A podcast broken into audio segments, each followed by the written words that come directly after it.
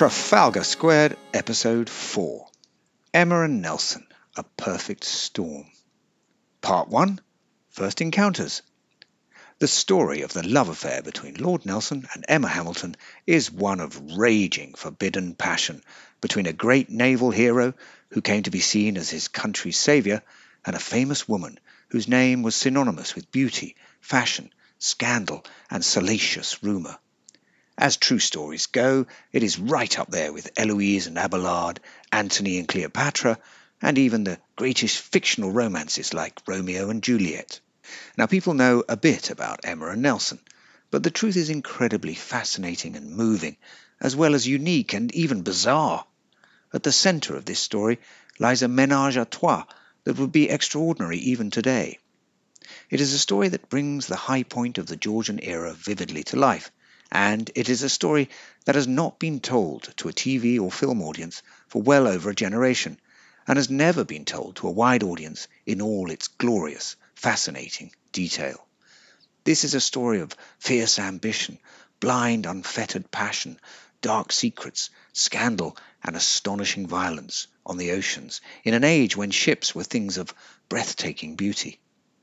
It is a story that is being told in a proposed TV series called Trafalgar, which you can find out about at www.trafalgar.tv. But today I'm going to give you my podcast version, starting now with the build up to Emma and Nelson's fateful meeting at Naples. On the 2nd of August, 1798, Admiral Nelson changed the course of history when he destroyed a large French fleet at the Battle of the Nile in Aboukir Bay in Egypt. It was the first major fleet engagement in all of history to be fought at night, and Nelson was the first person to show the world that the young Napoleon Bonaparte could be thwarted in his ambitions. Nelson was already a hero and a household name in England for actions which have been completely eclipsed by the series of victories that began with the Battle of the Nile. The fleet Nelson destroyed had transported Napoleon's invasion army that was now wresting control of Egypt from the Ottoman Turks, making it part of the French Empire. With the destruction of his fleet, Napoleon's army was left in an incredibly vulnerable situation, trapped in a hostile country. Following the battle, Nelson took some of his severely damaged ships to Naples, the only friendly port in the Mediterranean, arriving on the 22nd of September 1798. The minister in plenipotentiary to the court of St. James at Naples was Sir William Hamilton, and his wife was Emma Hamilton. Their meeting ignited one of the most colourful, bizarre, and passionate love affairs in history. Nelson had joined the Navy aged 12. He was an incredibly talented officer, but had suffered many setbacks and reverses in his years of service. He had come close to death from yellow fever in Nicaragua and malaria in the Far East. At Calvi, a shell landing beside him fired gravel fragments into his right eye, permanently destroying its sight. In a disastrous raid on Santa Cruz, Tenerife, he had been shot and subsequently had his right arm sawn off just below the shoulder. Like many officers, he had spent long periods without a command, on half pay, at one point for five full years, during which he had lived at his father's rectory in Norfolk. At other periods he had spent years at sea, seeing more action than almost any other officer of the time leaving him with other wounds on his back and stomach. He had a checkered history with women, tending to fall in love easily. In 1781, at Quebec, aged 24, he fell for a 16 year old called Mary Simpson and resolved to marry her. It is likely that she rejected him. Aged 25, he became besotted with the daughter of a clergyman, Miss Andrews, while on a trip to France to learn French. If she turned him down, he wrote, I may linger out a miserable existence. Again he was rejected, but somehow his spirits recovered. In Antigua he fell chastely in love with Mary Moutray, wife of an elderly commissioner, but she preferred Cuthbert Collingwood, the man who, years later, took over command at Trafalgar at Nelson's death. When Nelson met Frances Nesbit, a widow with a little boy named Josiah, on the island of Nevis, his affection was genuine but the rich dowry he was promised by her uncle never materialized.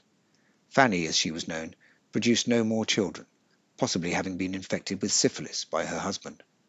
Forced to spend years at the Nelson Rectory in North Norfolk, she often took to her bed, unaccustomed to the cold and damp. She was perhaps temperamentally unsuited to the life of a Navy wife, and did not fully appreciate her husband's unique qualities. She chided him for his acts of daring, such as when he personally boarded and took possession of two immense Spanish ships at the Battle of Cape St. Vincent, or took part in a raid on Cadiz, during which he engaged in close hand-to-hand combat. But just prior to the Battle of the Nile, he was still genuinely fond of her, describing her in a letter as an angel and beautiful and accomplished. Invited to a dinner by the First Lord of the Admiralty, he begged to depart from protocol and bring his wife. And at the dinner he was observed seated next to Fanny, giving her all of the attentions of a lover.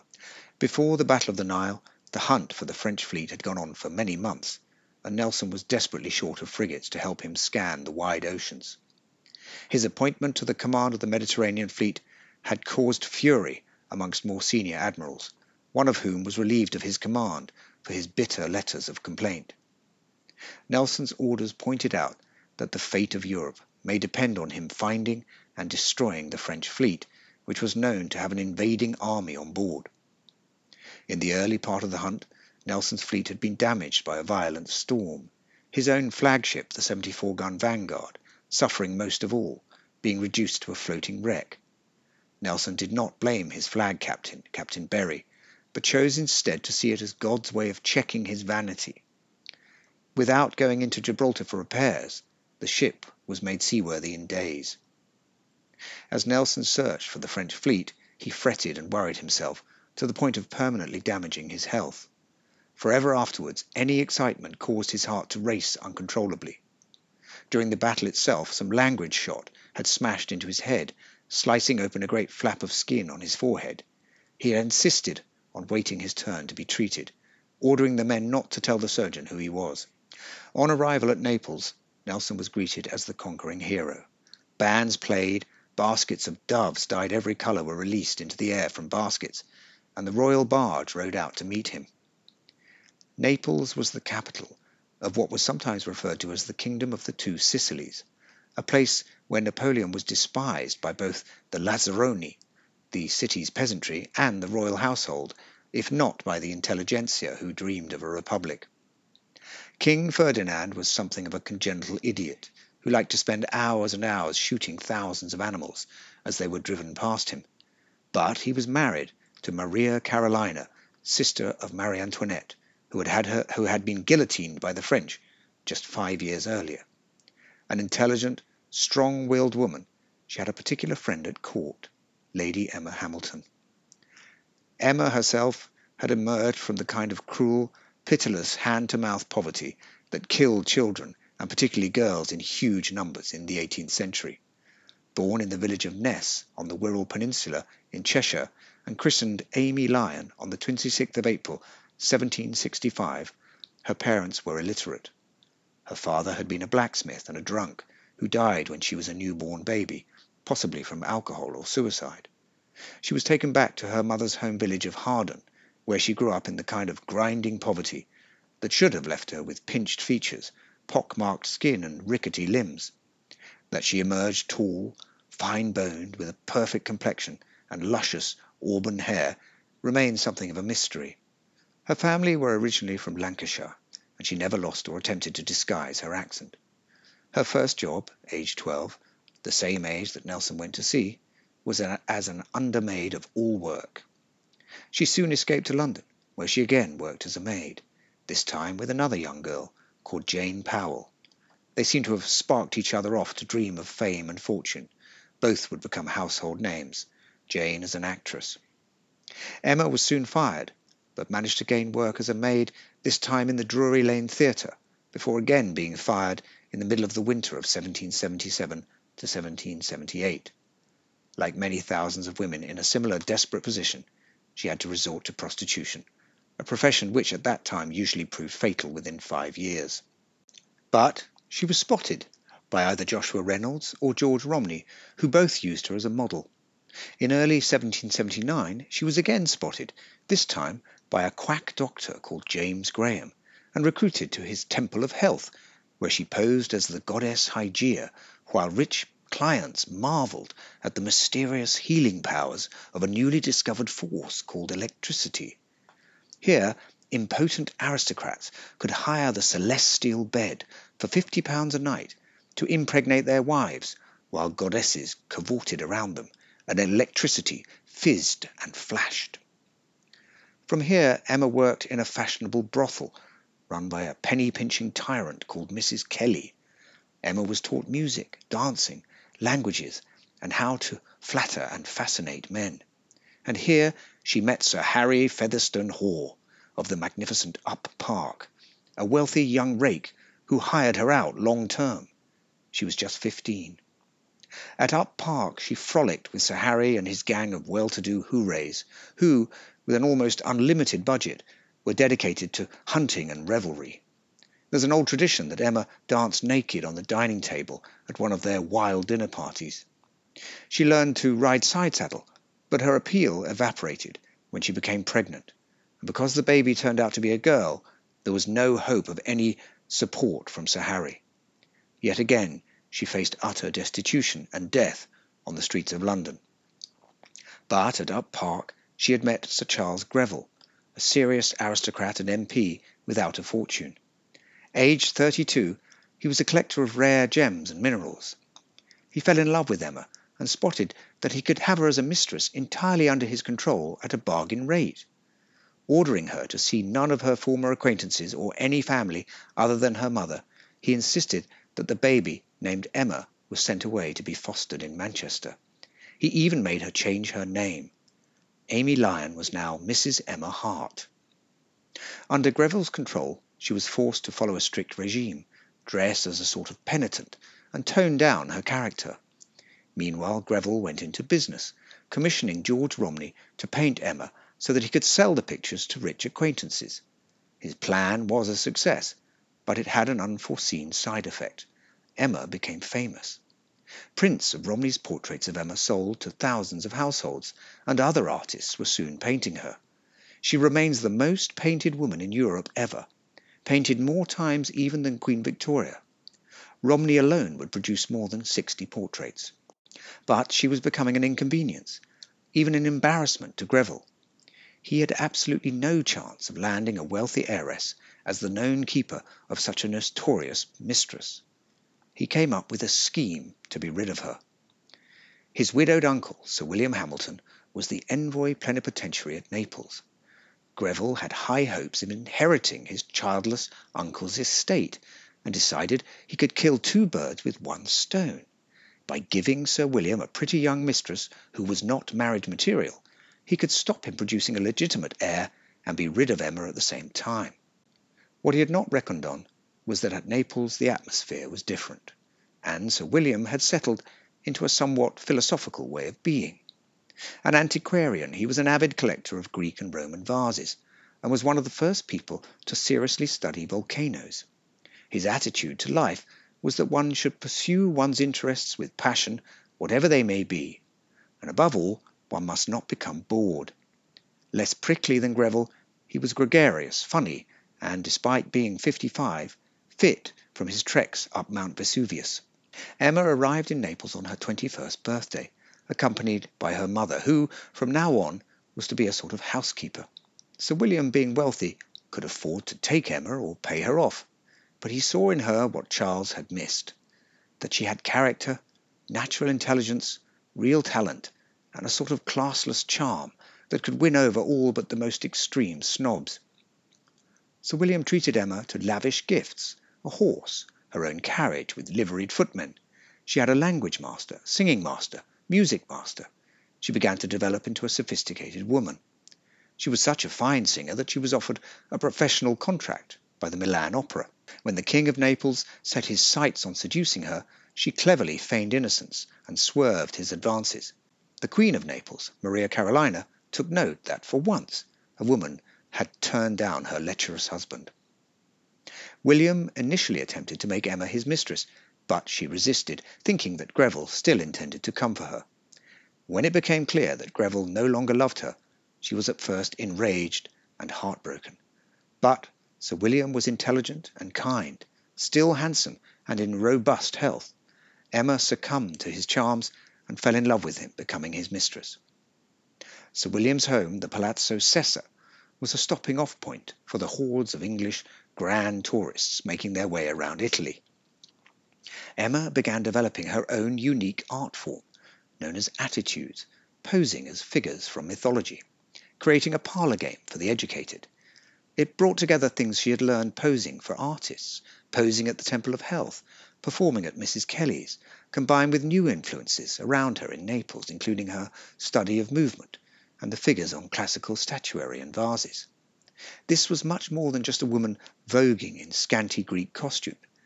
Even Goethe, the great German poet, was impressed and described how, with a few shawls, she gives so much variety to her poses, gestures, expressions, etc., that the spectator can hardly believe his eyes. People flocked to Naples in their thousands to see Emma's attitudes, which she performed for more than 30 years. They featured in books, popular prints, and influenced fashion and dance all across Europe well into the Victorian era. As well as becoming a genuine superstar, Emma was careful to make herself essential to Sir William's comfort and happiness, and she began to make it clear that the slights and humiliations that came with being his mistress were becoming unendurable.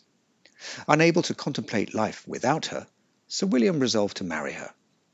On a visit to London, during which Romney painted her 38 times, King George III, who had shared a wet nurse with William as an infant, gave his consent to their marrying. But it was made clear Emma would never be presented at court. She had made the fatal mistake of sharing a room with Sir William at his hotel in London. Despite this, Miss Amy Lyon, or Mrs. Emma Hart, became Lady Hamilton at Marylebone Church on the 6th of September 1791. Her husband was 60 and she was just 26, but she had travelled further through barriers of class than any other woman of that era. On their return to Naples, they stopped off in Paris, where Marie Antoinette was imprisoned in the Tuileries. Emma, an ardent royalist, managed to gain an audience with her and carried a letter from her sister Maria Carolina in Naples, the last that she would receive from her. By 1792, Emma had become Maria Carolina's favourite. With a place on the State Council and a husband who only wanted to hunt and have affairs, Maria Carolina was a powerful monarch in a Europe that was about to descend into chaos. When the French Republic was declared on the 22nd of September 1792, the Kingdom of Naples refused to recognize it. The only country that could now protect them from the unfolding mayhem was Great Britain. In January 1793, Louis XVI was executed, and by February France had declared war on Britain and Holland. On the 12th of July, an Anglo-Neapolitan treaty was signed, requiring England to maintain a fleet in the Mediterranean and Naples to provide ships and troops. A 35-year-old captain, Horatio Nelson, was sent to Naples to secure the promised soldiers. He stayed at the Palazzo Sessa and was lavished with attention by the famous Lady Hamilton. Then just as he was about to host a party on board his ship for the royals, the Hamiltons, and several aristocrats, news came in of a French man of war sighted at Sardinia. Bustling his guests off his ship, Nelson departed smartly. He had spent just three days in Naples and would not see the Hamiltons for five years, but a close friendship with both of them was established, and many letters were exchanged. Five years later, when news of the British victory at the Battle of the Nile reached Naples, the effect was to relieve months of unbearable tension. Before Nelson even arrived, he received letters from the Hamiltons. Emma wrote, I fainted when I heard the joyful news and fell on my side and am hurt, but well of that, I should feel it a glory to die in such a cause. No, I would not like to die until I see and embrace the victor of the Nile. She went on to describe how William is ten years younger since the happy news, and he now only wishes to see his friend to be completely happy. William himself wrote, You have now completely made yourself, my dear Nelson, immortal. You may well conceive, my dear sir, how happy Emma and I are in the reflection that it is you, Nelson, our bosom friend, who has done such wondrous good. When Nelson arrived in the Bay of Naples, the music of competing bands could be heard even before they anchored, and the king was rowed out to greet them, as were the Hamiltons, with Emma festooned in Nelsonia, with anchors for earrings and the hero's name embroidered onto every stitch of clothing. On reaching Nelson on his quarterdeck, Emma collapsed, overcome with emotion, falling against his good arm. Now 33, she was at the height of her beauty. Nelson was 40 and was physically very damaged, with a fresh and serious head wound that likely had given him concussion. Worn out with the worry of hunting the enemy and the strains of battle, his old malaria infection had resurfaced. Feverish and with a raking cough, he was not, however, immune to the charms of this famous woman who now lavished him with admiration and much needed care. Within days, Nelson was writing to his wife that Emma was one of the very best women in the world. How few could have made the turn she has. She is an honor to her sex and a proof that even reputation may be regained. But I own it requires a great soul.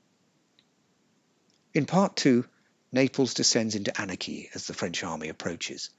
Nelson evacuates the royal family to Sicily, and Nelson and Emma fall in love. Soon the great scandal of Admiral Nelson's infatuation with Lady Hamilton begins to leak out to the world, turning some of his best friends against him and hobbling his career. And as the menage a trois of Sir William, Emma, and Nelson approach England, a confrontation with Nelson's wife becomes inevitable. Now, if you think this all sounds like fantastic material for a quality epic period TV drama series, then I have great news. It's already been written. And please go to www.trafalgar.tv and say yes to this series. We are gathering thousands of emails of people from all over the world who believe in Trafalgar, and I would love you to be one of them. You will be the first to hear about significant developments, and you'll be able to give us your thoughts, ideas, and feedback throughout the process. So that's www.trafalgar.tv. And if you're enjoying these podcasts, please help me keep going by supporting me at patreon.com forward slash Adam Preston. Thank you for listening.